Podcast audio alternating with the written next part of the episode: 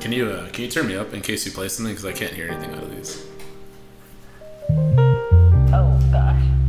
Oh, gosh. Nah, be in, nah, be in, nah, be in, nah, be in, nah,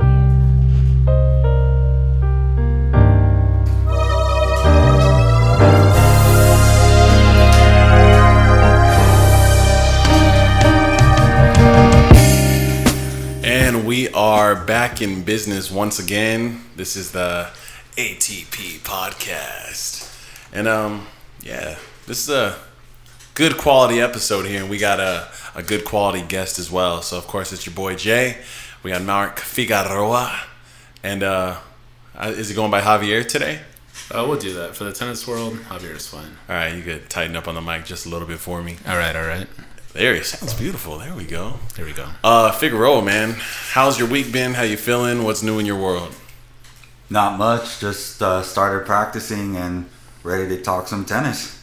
Same, man. Same. I got a little more free time this week, so I'm hoping to hit more balls. I went and played on the clay. I hadn't even told you this yet. Oh, nice. And that's a different type of fatigue.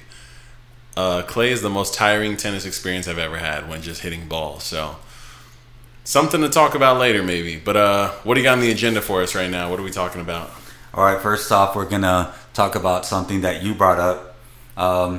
It happened at the French Open as well, but I didn't bring it up. But since it happened again, let's just talk about it. Okay. Wimbledon matches probe for possible irregular betting patterns. Now, you sent it to me. Yeah. There's been irregular betting in two matches at Wimbledon. Mm. What are your thoughts? I know that there has been a history and past in the professional tennis world where people have been caught red-handed for this. So, I believe it. I believe that it's true. I believe that it happened. I'm curious who are the players being accused, because as far as I'm informed, they haven't dropped any names. And they're usually very random players. It's not any of the big, heavy names usually. So, right. Now, there was a Russian tennis player who was arrested at the French Open for the betting as well. She got caught. Now, she wasn't a big name, so they usually aren't, right? Yeah, she was outside 150 in the world. Mm-hmm. So, but it's happened a lot. So we'll see what happens. The reason why it's brought up today is because it could lead to a bigger story. Yeah. I do have one little take from that. Do you think that some of these players that are tempted to take part in these crimes, I guess you call them, does it have anything to do with how little money you make when you're outside the top 50? That's exactly my point. Yes, a lot of them do that for the extra little bit of cash that they're being paid on the side. Yeah, I wouldn't be surprised at all. Yeah, I mean, it just seems like the quality on pay, there's a huge drop off once you reach a certain threshold on the tour. So right. Yeah. Our special guest, Javier, what are your thoughts on that topic? I think it's exactly what you're saying. I think there's not a whole lot of money to be had once it's divided amongst the top players, and it could probably look pretty attractive to be thrown some money, you know? And I think it's absolutely true. Kind of opens your eyes a little bit, makes you wonder what else goes on in tennis. You know, a lot of questions there. Right. That makes a lot of sense. Moving on, let's talk about the women's final. Ash Barty wins Wimbledon. Now, if you don't mind, I'd like to play her post-match interview, which she told us a lot of information that we hadn't known. So if you can go ahead. Just even chatting to my team now, once we've come off the court, they kept a lot of cards close to their chest and didn't tell me a lot of the odds, didn't tell me a lot of the, I suppose, the information that they'd got from other specialists, and there weren't too many radiologists in Australia who had seen my injury, and in a sense it was a 2-month injury, and being able to play here at Wimbledon was nothing short of a miracle. And I think them not telling me that just proved how much we were against the odds. And I think now to be playing pain-free through this event was incredible. And it's funny sometimes that you can just, the stars align, you can think positively, you can plan, and sometimes the stars do align, you can chase after your dreams. But it was certainly now chatting to them, looked a lot less likely than I felt statistically. So I think it's been an incredible month. Okay. Elena. Now, she stated that she had injuries and she has been withdrawing from a lot of tournaments. She withdrew in Italy against Gauff. She was beating Gauff and she withdrew. Then at the French Open, she withdrew again. Now, as you just heard, she didn't think she was going to have... She didn't think that she wasn't going to have a lot of pain, and she didn't know the severity of her injury. Are you surprised that she won Wimbledon? You know what's funny? If you would have asked me that question in her path on the way to Wimbledon, I would have told you don't expect too much out of her because we knew about her injuries and stuff like that. But, you know, after watching her first round, it almost is like I got instant amnesia. I totally didn't even realize she was an injured player just recently. And she kind of went through her draw looking just healthy and fit and playing great tennis. And I forgot.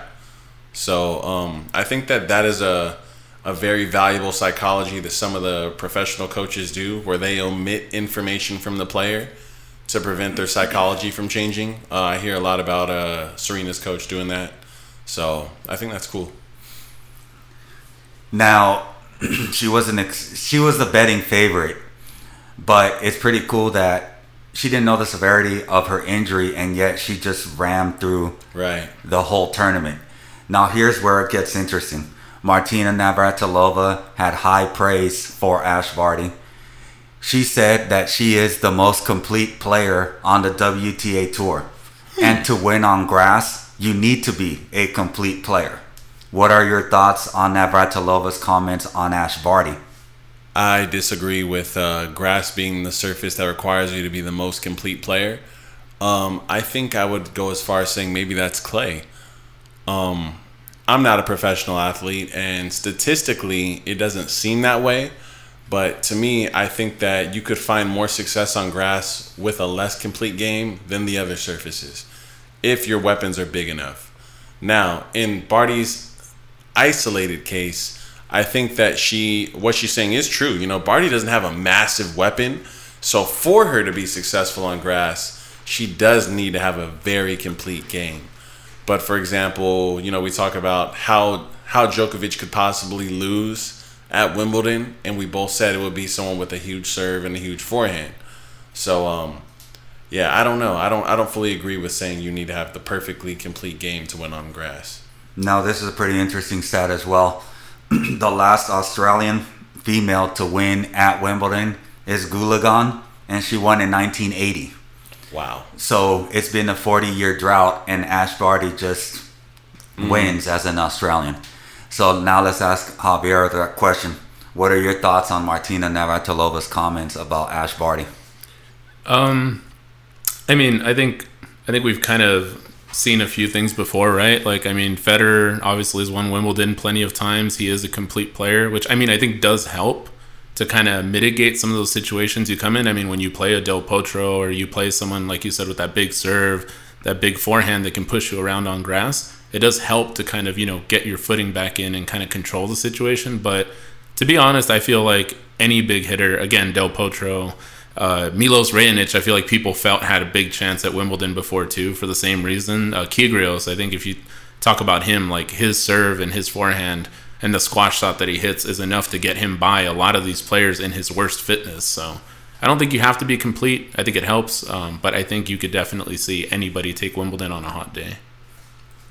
Okay, now my take is you actually need to have a complete game on grass and on clay. Now on clay, you need the point construction because of the length of the ball rally. Now to set up the point, now, nowadays, you normally don't come at the net a lot at Wimbledon. Back in the 90s and 80s, you were coming in a lot. So you needed a full game to come in. Yeah. You can't just strike the ball hard and then come in because you don't know. So I would have to agree with having the complete game. It definitely helps that slice. She slices in, puts people in danger. She can come in behind it. And that makes a big difference. Mm. Now on hard court, it's completely different. Mm. I think that on hard court, you can get away with not having a complete game mm-hmm. because the ball doesn't really stay low. You don't need the point construction as you do at the French Open, right. where it's long points. Mm-hmm. So I have to agree with Martina. Mm-hmm. Now, here comes the big question. Even in this podcast, we were saying that Osaka was the true number one player in the world. She mm-hmm. won the US Open. She won the Australian Open. And because of the COVID, she was the number two player and Ash Barty was the number one. Mm-hmm. Ash Barty just won Wimbledon. Mm-hmm. Do you think that Barty is now the true number one player in the world? That's a tricky question. So I do not think Ash Barty is the number one player in the world on hard courts. I would be willing to accept the hot take that she's the best on all other surfaces right now today. So then it goes into, okay, well, is 65% of the tour on hard courts? Yes. So technically speaking, Naomi Osaka is the best player in the world on 65% of the tour events. So technically, I would give it to Osaka, but I do think that it's more valuable and more important to be great on all four surfaces, or all three, sorry. So, my personal opinion is that I would rather have Barty's game than Osaka's game today, for me. But if we're just talking points, statistics, success, you got to go Osaka. What are your thoughts? Do you think Barty is the true number one player in the world over Osaka? I mean, I honestly, when it comes to like Naomi Osaka and when you're talking about Barty, how to put this delicately? I think... Don't put it delicately at all. Oh, well, you can always clip me out later. So I feel like women's tennis is really dry to begin with. So, I mean, it's really tough for me to get into it. So I'm going to go by statistics. If she's number one on the chart, that's good enough for me. I haven't been excited about women's games since Muguruza was, like, becoming dominant and Justine Henin's one-handed backhand. So... I mean, Serena's era was beautiful. It's just, it kind of all blended into a similar game. And to be honest, the title doesn't mean as much as maybe, you know, that's the shot selection or maybe some of the clutch points that they played out. And I don't see a lot of that. So right now, I'll go by just what's registered on the point board. Well, that's a fair point. When obviously the women's tour, to me, it is decent. But I see your point. Back in 2008, the women's tour was filling out more seats than the men. Right. You had Sharapova, Serena Williams, Azarenka, Henin. The rivalries were amazing. Yeah. It was legit, full-blown, 100% matches the whole time. Oh, Clijsters, yes, absolutely. Clijsters, that's another one. Mm-hmm. So I see your point. But right now, women's tennis, with all these up-and-comers, Iga Swiatek, that's one of my favorite players. Yeah. Well, and Coco Gauff and Sloan are great players, and I love watching them play, but yeah. And then you have the girl that made it to the finals at the Australian Open. Man, I'm forgetting her name. Jen Brady. Yeah, Brady. She's also solid. So women's tennis is coming up for sure. Mm-hmm. Now, before getting to the men's results, we had a Jack Sock viewing. We haven't seen him in a long time. He's been playing a lot of challenger tournaments.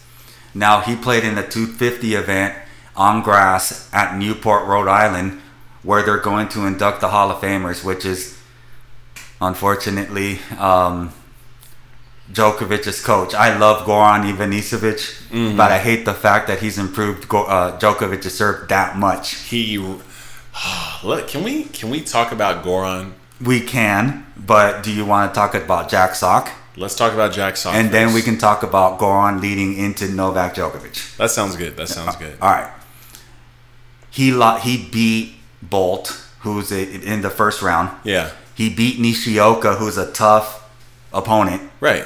He played Kevin Anderson today and lost in 3. Okay.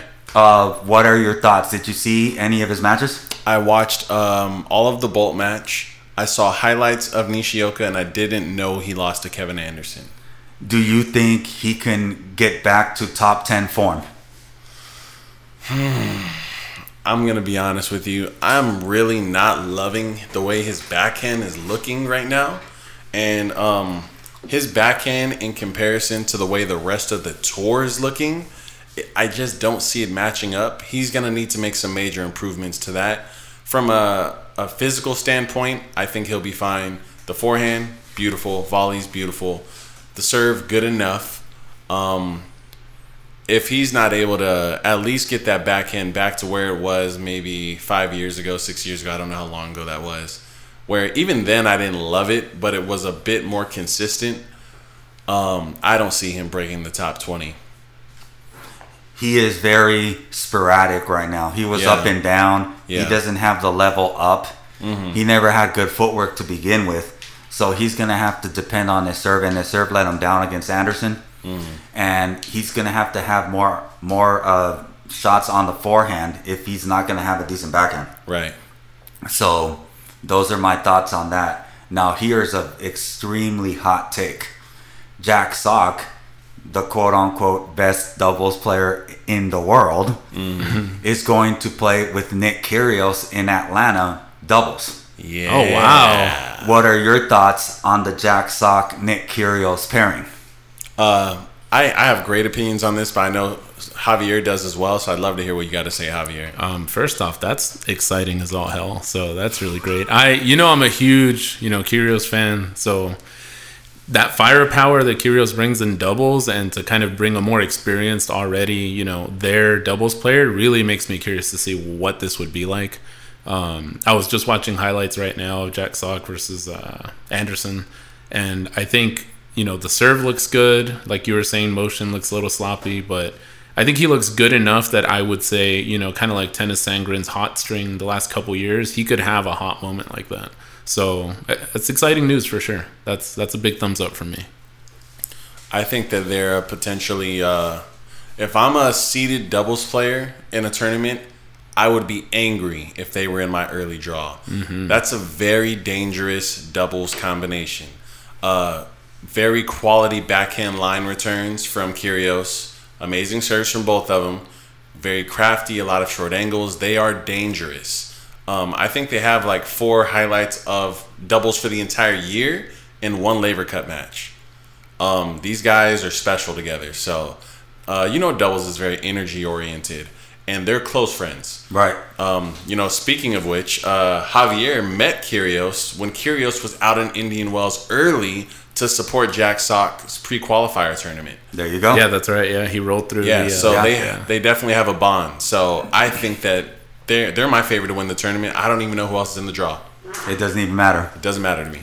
Kyrgios has one of the biggest serves on tour. Right. And Jack Sock has hands. Right. And if Jack Sock's serve is even 70% of what it could be, he's holding. Yeah, and he's going to feel less mental pressure in doubles, right. I'd assume, so... He'll play more. That is correct. He'll play free. Right. Now more returns. Andrescu is going to make her return in Montreal. She is the defending champion there. What are your thoughts on Andrescu playing in Montreal? Do we know much about her health? She's not going to play in the Olympics due to her health. Uh-huh. So... she's aiming for Montreal, where she is the defending champion. Now, she's clearly... she's Canadian. Right.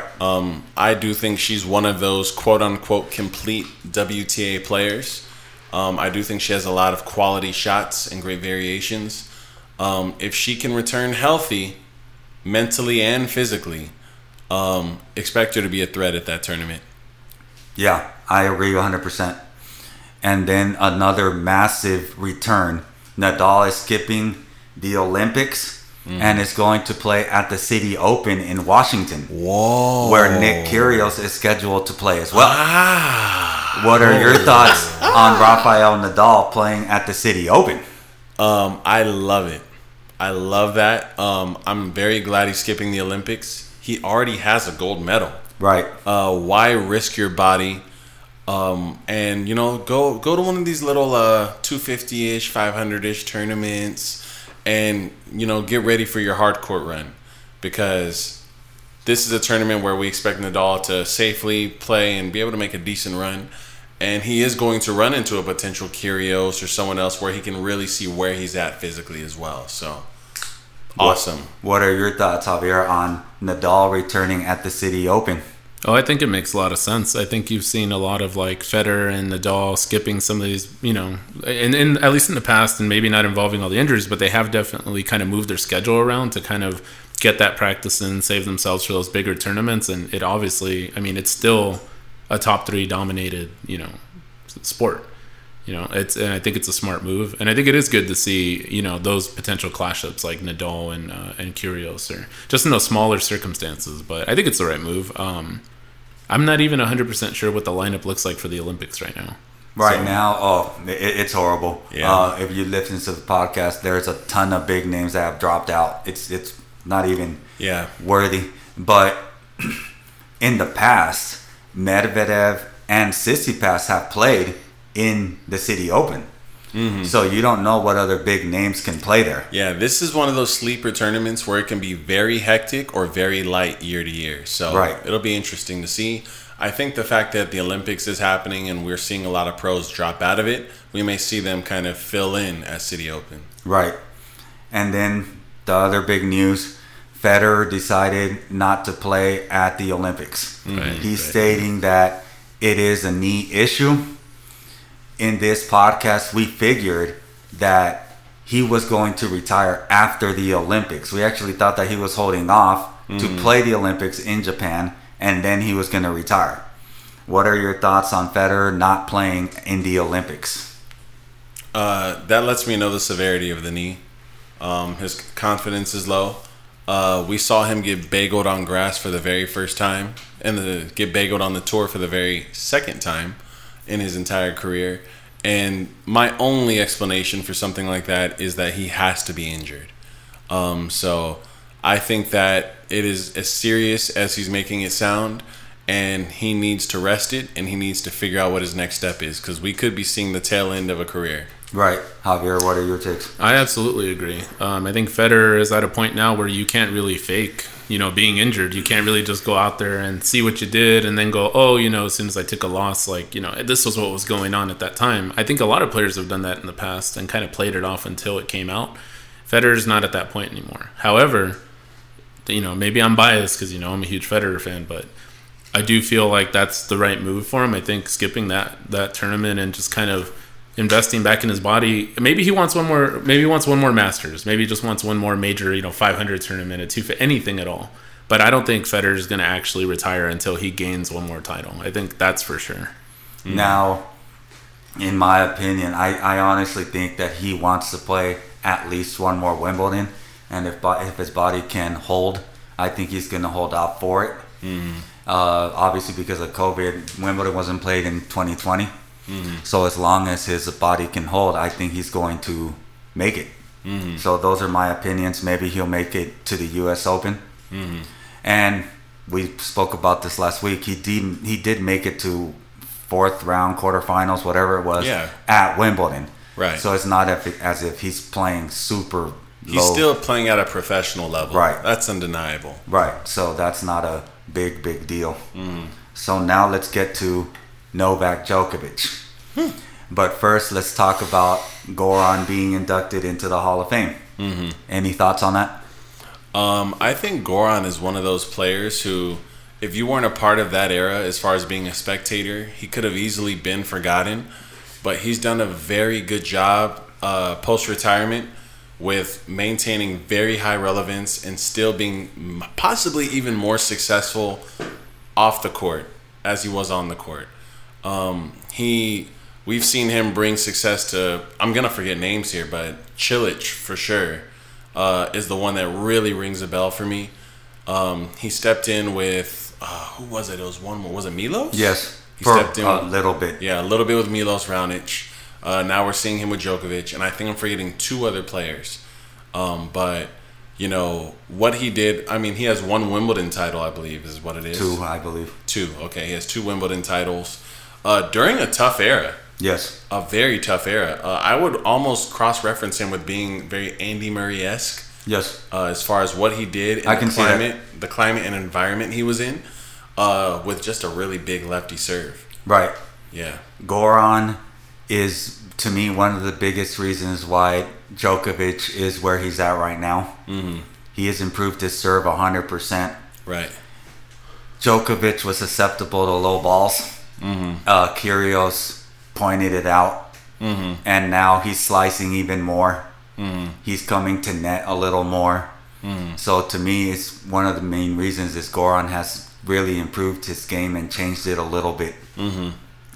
Now, he beat Shapovalov in the semifinals. And Shapo had an interesting thing to say about Djokovic, if you don't mind playing the clip. I believe that you've heard that Novak has forwarded some select words of praise your way after the match. And given the state of your relationship, would you be happy if sometime in the future Novak Djokovic could actually be, let's say, one of your mentors? Yes, I'd be very happy if he could be my mentor, because that means he would stop playing. So, no, definitely, he's an incredible guy, and I don't think he's praised enough. I think even he came up to me in the locker room and he just said a couple words that for me it means a lot, and he really doesn't have to and he just told me he knows how difficult it is for me right now, but he told me that everything will come. So for me it's super. It's big coming from someone like him, and like I said, he doesn't have to do this, so it just shows the type of person he is, and it's just really nice for someone like me to hear from him. So for sure I have tremendous respect for him, and he's definitely for sure one of the greatest players of all time, so it's awesome to hear those words from him. Okay, now you heard him say that he doesn't get enough praise, and that he went up to him and gave him some encouragement, which leads to the follow-up question. Obviously, Novak won Wimbledon. A lot of people don't like him, fans. Mm-hmm. Do you think that Shapo is correct and that people need to give Djokovic a little more praise? Absolutely. Djokovic is not as fun to watch as Federer and Nadal. Djokovic is not as relatable or likable or personable as Federer and Nadal. These are facts. I think that Djokovic had a period of time where he felt very mistreated by the fans, and he struggled to react in a way that's genuine. First we saw him being kind of overly nice, overly friendly, mm-hmm. trying to emulate the Federer and Nadal genuine personality. And a lot of fans sense that. They go, you seem fake, or you're not actually that happy, stuff like that. We saw Kyrgios literally exploit that and discuss that on podcasts and radio. Right. And then, we've seen the other side of Djokovic, getting disqualified from entire tournaments, his breathing problems, his rants, his breathing problems, I think the early portion of his career he didn't earn respect from fans, and he's paying the price for that now. So I think that Djokovic today, what he does off the court and what he does on the court, deserve very deep respect, and I think that he's sharing an era with people who figured it out much faster and much earlier, and it's hard for us to respect him the same as those guys. Now Javier, I know you have a ton to say about this, so I don't want you to forget. So go ahead and say what you got to say. Do you think that Djokovic deserves praise, as Shapovalov stated? I think he has more than enough praise already, if at all too much. So, I mean, I'll just be real with you. I mean, and again, it's my opinion, so it's what I'm allowed to say, but the same amount of praise should go to Mayweather for beating Pacquiao. Great job at ducking the greats for so long that you finally made a career. I agree, respect 100%. Andy Murray so much more for trying his heart out, being genuine, and grabbing a Wimbledon than I ever will for Djokovic ranting to a bunch of couldn't live up to their name kids nowadays. So good job for slapping Shapovalov in the back, or whoever he talked to. Good job, kiddo. You're not as good as the other three that dominated me for so long. No one loved me. Maybe they'll love me after they hear what I told you. Great. Well said. Tell us how you feel, Figueroa. Please. I honestly feel that... Now, here's what I really have to say in a more diplomatic way. Mm. Which I appreciate what you said, though, because I agree a lot of what you said. Mm. Now, people say that Djokovic was in a great era. What people don't realize is that Federer did his damage up until 2011. Mm-hmm. After Djokovic started winning his slams, you know how many slams Federer had between 11 and 21? How many? Four mm-hmm. slams. Mm-hmm. So he had 16 between 2000 and 2010. Mm-hmm. Is that really competing against Federer? Not really, because he was in the tail end of his career. Now, if you want to say he's competing against Nadal, okay, I'll give you that one. Okay. But I'd have to disagree with people saying, oh, he's competing in the greatest era of all time. Mm-hmm. So I do have to say that. Right. Now, let's get a little bit more opinionated. Who do you think would win? Now, here's, before I ask the question, here's a couple of stats I found out. 3 years, Djokovic won 3 titles, mm-hmm. and Federer won 3 titles. Mm-hmm. Do you understand the statement I'm making? So they both, in one year. One calendar year, they both accomplished winning 3 slams. Correct. Okay. Three times. Mm-hmm. Who would win? Prime Djokovic or Prime Federer? I have an answer. Can you give me a setting? Like, what tournament are they at? What are the conditions? Does it have to be a setting? I think the conditions do matter. Okay, fair enough. Let's go. Obviously, Federer is going to be the favorite on grass. Obviously. And then Djokovic would be the favorite in Australia. Yeah, right. So to keep it even, let's go the French Open. Federer. Federer is going to win 3 tournaments that year, and Djokovic might squeak by the Australian. That would be a 3-1 all year. Premium Federer is, in my opinion, the 3rd best clay court player in history. Okay, fair enough. So I'm potentially seeing straight sets. Federer to me has more of a complete game. Yeah, just as we talked about with Ash Barty versus Osaka. Right. He has more of a complete game than Djokovic. Mm-hmm. So to me, it's going to be Federer. Right. Mm-hmm. Now let's talk about going to the final, Berrettini. Mm-hmm. Now, I did state that Berrettini was going to give Djokovic a hard time. Mm-hmm. Djokovic won. He lost only 2 sets the entire tournament. Mm-hmm. He lost one in the first round, and then he lost to Berrettini. Mm-hmm. So he only dropped 2 sets. Mm-hmm. And Berrettini did not fade. Mm-hmm. He only lost by a break each set. He also called Berrettini the Italian hammer. And he told during his press conference that Berrettini gave Djokovic a run for his money. Mm-hmm.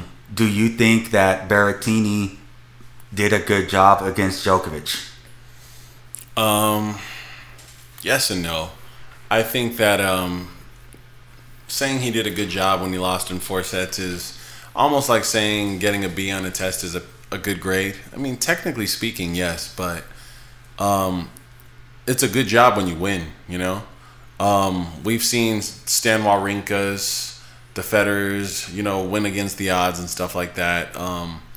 Berrettini, he was missing it. You know, his performance, in my opinion, was slightly streaky. He was performing at that Grand Slam center court level here and there throughout the match. And you need it the entire time to beat the big three. So that's what was missing. Obviously, he does have the shots. He does have the potential. He's a great athlete, you know, and he did play a good tournament and final. But he did not do what he needed to do to win that match. What are your thoughts? I don't think he did a great job. And the only reason I say that, and I have a good reason for it, is you know what a great job looks like, especially in a final like that. And this is exactly why I said the newer generation just doesn't have it. It's just not what it's supposed to be. When you look at like Kyrgios versus Federer in Davis Cup, I believe, was that the one where they ran like 5 sets and he just barely lost, or 4 or 3 sets and barely lost to Federer? If that must have been Laver Cup. That was Laver Cup. Yes. I'm sorry. That is the definition of a good job. Like that is, you are in the face of something that is big, and you went ahead and said, "Look, I'm gonna do what I can, even if I'm not winning."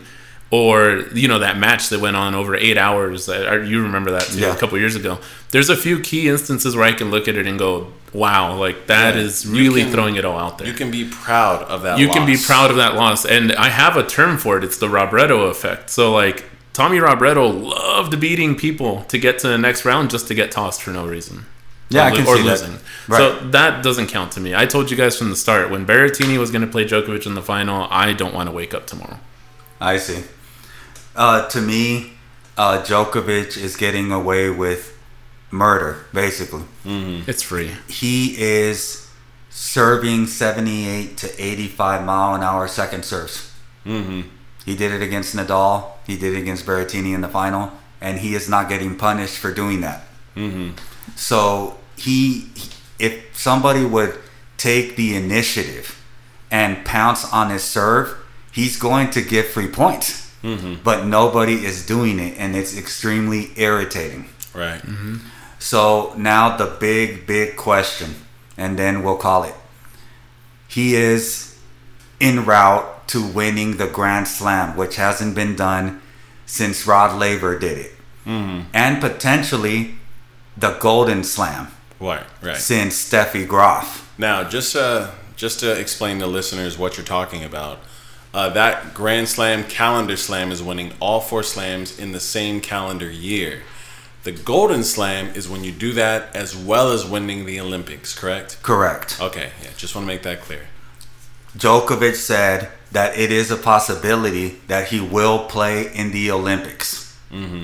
Of course he will. So, your thoughts. Do you think that Federer can win the Olympic medal plus the U.S. Open? You're saying, do I think Federer could? Djokovic. Absolutely. He would be an idiot to not play both of those tournaments for 2 reasons. For one, he's playing some of the best tennis of his life. And 2, everyone is dropping out of the Olympics. Who's going to stop him? Who can stop him at the Olympics? Only person beating Djokovic at those Olympics is himself. So I have very high expectations that he can accomplish it as long as he remains healthy. I literally can't even name anyone who's going to stop him. What are your thoughts? I mean, that pretty much puts it out there. I mean, to me, that situation with the Olympics is kind of his situation right now on the ATP tour. Minus like maybe running into Nadal, you know, on clay is like the last viable stop, but. Or running into someone like a healthy Kyrgios early on in a draw. But, yeah, I mean, it's free. Why not? Yeah, Federer, Nadal, Shapovalov, Milos Raonic, Stan Wawrinka, they're not going to play in the Olympics. Mm-hmm. So you would pencil him in for the gold medal. Absolutely. Now, for the U.S. Open, if he's not giving the Mickey Mouse draw that he was given at Wimbledon... Trouble. It's trouble. Yeah. As we just stated, you don't need as much skill, quote unquote, as Navratilova said, to play on hard court. Mm-hmm. So, do you think that he can win the U.S. Open to complete the calendar slam? I think it's, out of all 4 slams, the U.S. Open is the one he is the least likely to win as the number 1 seed. I think that a lot of the ATP young guys, they flourish at the U.S. Open. The next gen, that's what I want to call them. A lot of those guys, we're going to see them really flower and come out a lot more confident on that surface. The Tsitsipas, the Medvedevs, Zverev, right. Kyrgios included. Right. All Rublev. Of these guys, Rublev, yeah. Zverev, don't forget Zverev. Not only is and he going to, yes. He's going to have to play probably 3 to 4 of those guys en route to a championship. He's going to play them for up to 5 sets. You know, it's not going to be so one-sided. And although he'll beat the first 2 or 3, having to do them consecutively en route to a final and then perform your best tennis at the end is not an easy task. I'm really not thinking he wins the U.S. Open, but he is probably still the number one pick. Right. What are your thoughts? I agree. I mean, it's, you know, I don't want to backtrack, but just to add more context to it, this is why that point was brought up earlier about, you know, the draw, the people he's playing, the draw that he's in, the era that he's playing. Do you remember back when Djokovic was on his Wilson head racket days? He was playing healthy Wawrinkas, healthy Tsongas, like people who could really put the ball to the line and push you back, and you could meet them in the second round. And yeah, it's no wonder he wasn't unstoppable back then. I don't think it's necessarily that. I mean, yes, he's improved tremendously. But when were you getting that kind of quality lineup now? So can he win it? I mean, I'd be an idiot if I said it's not likely. It's very likely that he could take the U.S. Open. However, like Jarrett was saying, it's a strong chance that he's going to run into more trouble than anywhere else for sure. Right. So I'll be watching. And then you have the unseeded players who could draw Djokovic. For example, Nick Kyrgios. Yeah, which I would love, by the way. And then a lot of people are saying that Nadal can't win a hard court match against Djokovic, which statistically it's true. But the past 2 years, 3 out of the 4 years, sorry. 2 out of the 4, sorry. Nadal has won the U.S. Open. Yeah, and he's looked very good at the U.S. Open. And he's looked very good. And he can take the heat of the U.S. Open. Yeah. So that's another factor where Djokovic may have a little bit of problems. So we'll see what happens. That concludes this episode. Now we have a special announcement. There's massive, huge Osaka news. We are going to have a podcast in between this week's and next week's podcast. It'll probably be released on Sunday night. Yeah. Where it's nothing but Osaka news. So if you're an Osaka fan or hater, absolutely, listen. So I hope you guys enjoyed this episode, and I hope you guys were entertained. Have a good one, ATP podcast, and Javier, thanks for blessing us with your presence. Hey, thank you for having me. Bye, guys.